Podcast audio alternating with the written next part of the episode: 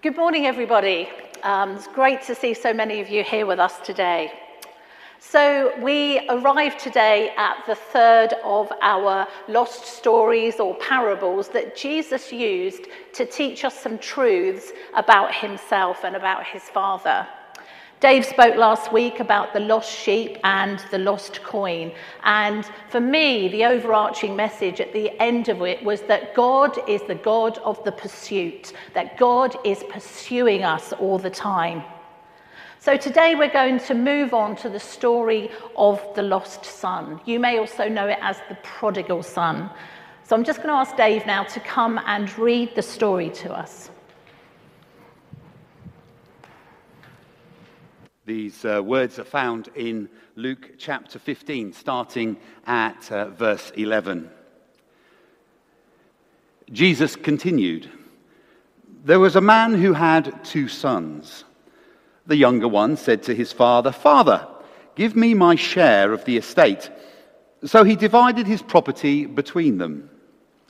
Not long after that, the younger son got together all that he had and set off for a distant country and there squandered his wealth in wild living.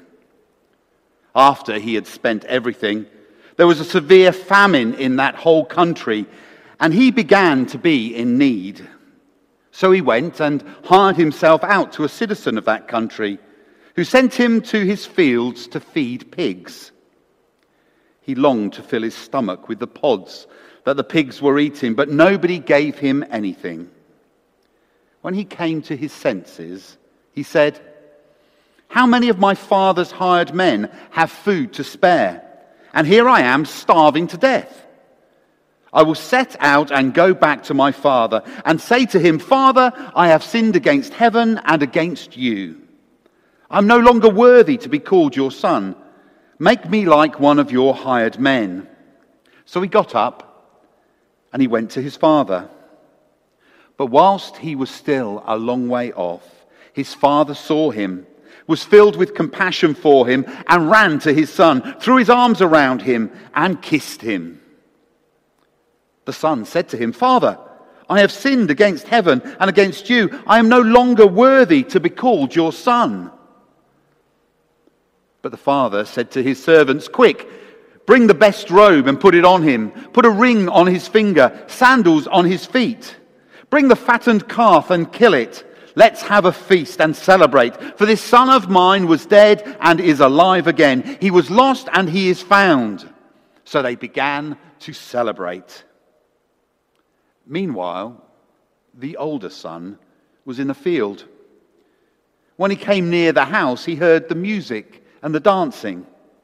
So he called one of the servants and asked him, What's going on? Your brother has come he replied. And your father has killed the fattened calf because he has him back safe and sound. The older brother became angry and refused to go in. So his father went out and pleaded with him. But he answered his father, Look, all these years I've been slaving for you and never disobeyed your orders, yet you never give, give me even a, a young goat so that I could celebrate with my friends. But when this son of yours, who has squandered your property with prostitutes, comes home, you kill the fattened calf for him. My son, the father said, you are always with me, and everything that I have is yours. But we had to celebrate. We had to be glad because this brother of yours was dead and is alive again. He was lost and is found. Thanks, Dave. So, the lost son or the prodigal son. Even the name suggests that the focus should probably be on the son. After all, it's a story of a wayward son who squandered all his dad's wealth and then when he came to his senses, he returned home to his dad, ready prepared with that sorry dad speech. Maybe Jesus was using the parable to explain to us something about what we're like. Maybe the focus was on the other son, on the older brother. someone who was jealous, who was bitter, critical, judgmental, righteously angry. Maybe Jesus was wanting to point out those characteristic traits in us. In 2007, Dave and I attended a week's ministry school in Watford. It was led by an Anglican vicar by the name of Mark Stibbe, and in that week, we were exposed to knowing and experiencing and encountering the Father in a new and a fresh way, a way that we had never ever encountered before. And I think we would both testify that that week changed us. It changed us from the inside out. So, what I'd like to do in this story is just for a few moments to actually focus on the Father and to consider what this story is saying to us about the Father. You see, the Father, as Anne was saying when she talked about the painting by Rembrandt, the, the father is actually the central character in this story. You see, the whole story revolves around the love of the father for his boys. The tragedy in the story is that both of the boys lived their lives as if that love wasn't there. The younger son saw his father as a way of satisfying his pleasures. There's no love in that. And the older son saw his father probably as a tough taskmaster rather than as a loving father. There's no love in that either. But the truth in the story is that the father loved his boys with all his heart. It was a constant love that never changed, despite everything the boys said and did.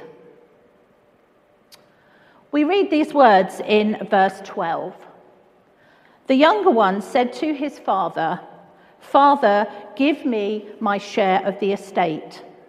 So he divided his property between them. That must have hurt so much. Under Jewish law, a child was to inherit the estate only upon the death of the father. You see, what the son was doing in asking for this inheritance is basically saying to his dad, You're as good as dead to me. In Numbers chapter 27, verses 8 to 11, it says these words Say to the Israelites, if a man dies and leaves no son, turn his inheritance over to his daughter. If he has no daughter, give his inheritance to his brothers. If he has no brothers, give his inheritance to his father's brothers. If his father had no brothers, give his inheritance to the near, nearest relative in his clan, that he may possess it. This is to be a legal requirement for the Israelites, as the Lord commanded Moses. Even though it hurt the father when the youngest son asked for the death inheritance whilst he was still alive. The father still gave it to him.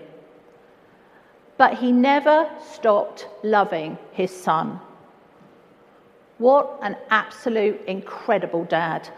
You see, there was absolutely no love in the request of the Son to the Father, but there was all the love in the world in the response of the Father, even though he was under no obligation to respond positively to the younger son's request. In Jewish law, the eldest two, son received two thirds of the inheritance upon the father's death, whilst the younger son a third. In those days, wealth wasn't in bank accounts or property.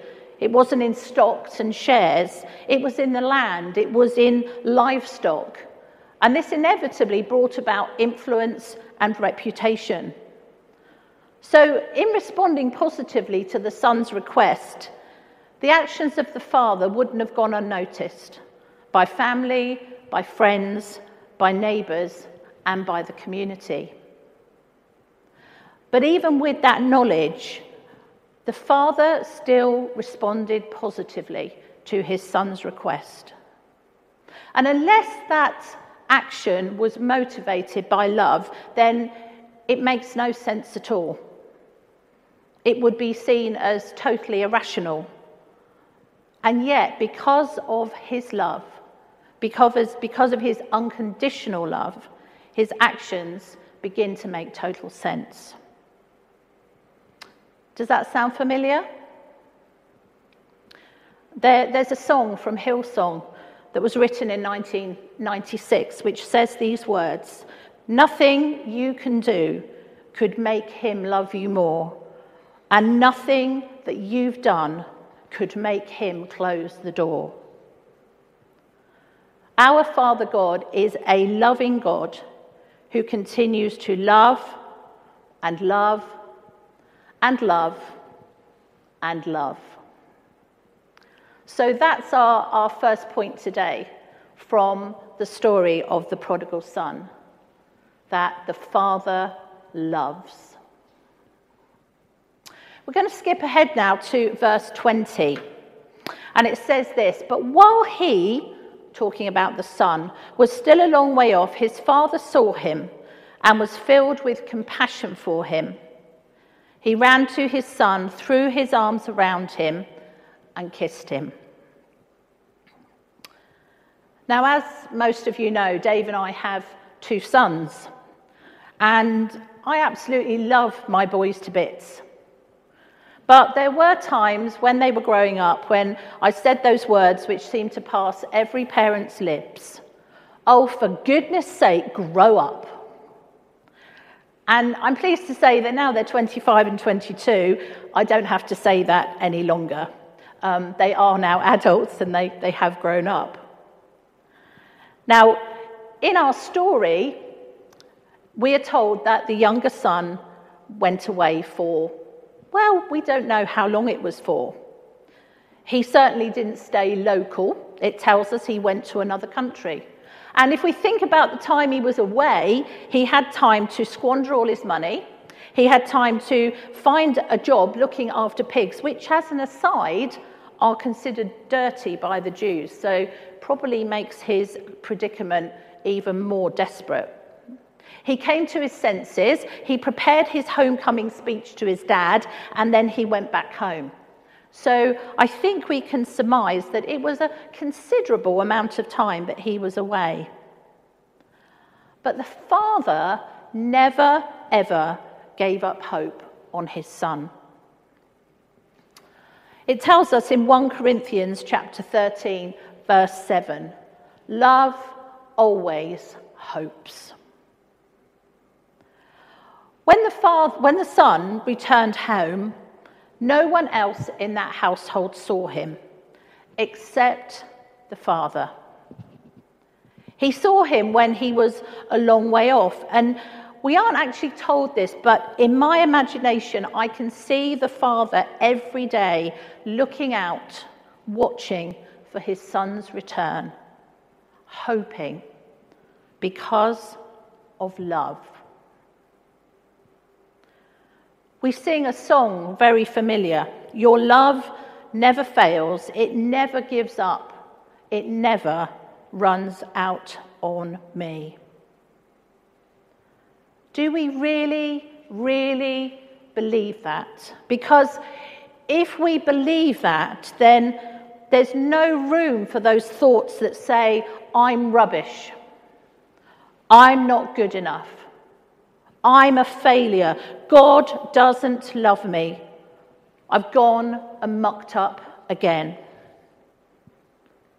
Let me tell you those words again from that song. Nothing you can do could make him love you more, and nothing that you've done could make him close the door. Our second point is that our Father forgives. He is a forgiving Father who never, ever gives up on you. And finally, we're going to look at verse 22, which says, Quick, bring the best robe and put it on him. Put a ring on his finger and sandals on his feet. Bring the fattened calf and kill it. Let's have a feast and celebrate, for this son of mine was dead and is alive again. He was lost and is found. We said at the beginning that most people have tended to focus on the son and his sins. But Jesus' focus was very much on the Father and his love. And he was using this story to tell us about God the Father and his love. When the boy in the story returned home, he received three gifts. He received sandals, a robe, and a ring. And whilst those may seem insignificant, when we actually look at the meaning and the significance of them, what they show us is that the son was not only welcomed home, he was restored to that place of being a son. You see, the sandals were never worn by servants. But we know from the story that the intention of the son was to go home and to ask his father to make him like one of his hired men, like one of his servants.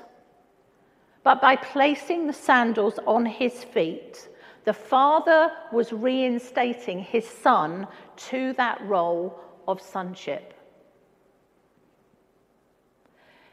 He put a robe around his son's dirty body covering his ragged clothes. But it also covered the son's shame. It was the father's way of saying, Son, I'm wiping the slate clean. You, my boy, are totally pardoned for all you have done. And then there was the ring something personal, something precious, something of worth. It may have been the family signet ring, which was given to a son or a daughter to sig- signify their position within the family. And it not only signified position, but also power and authority. Wearing this ring gave the child the right to give orders in his or her father's house. This was the Father's way of saying, You are restored to the position as my son, with all the rights and the privileges that this entails. But with all these gifts, there were no terms, there were no conditions attached to them. It was totally undeserved and 100% free. So, our third point is that the Father gives. The Father loves, the Father forgives, the Father gives. So, what does that mean for us today in Hampshire, in Basingstoke, in 2021?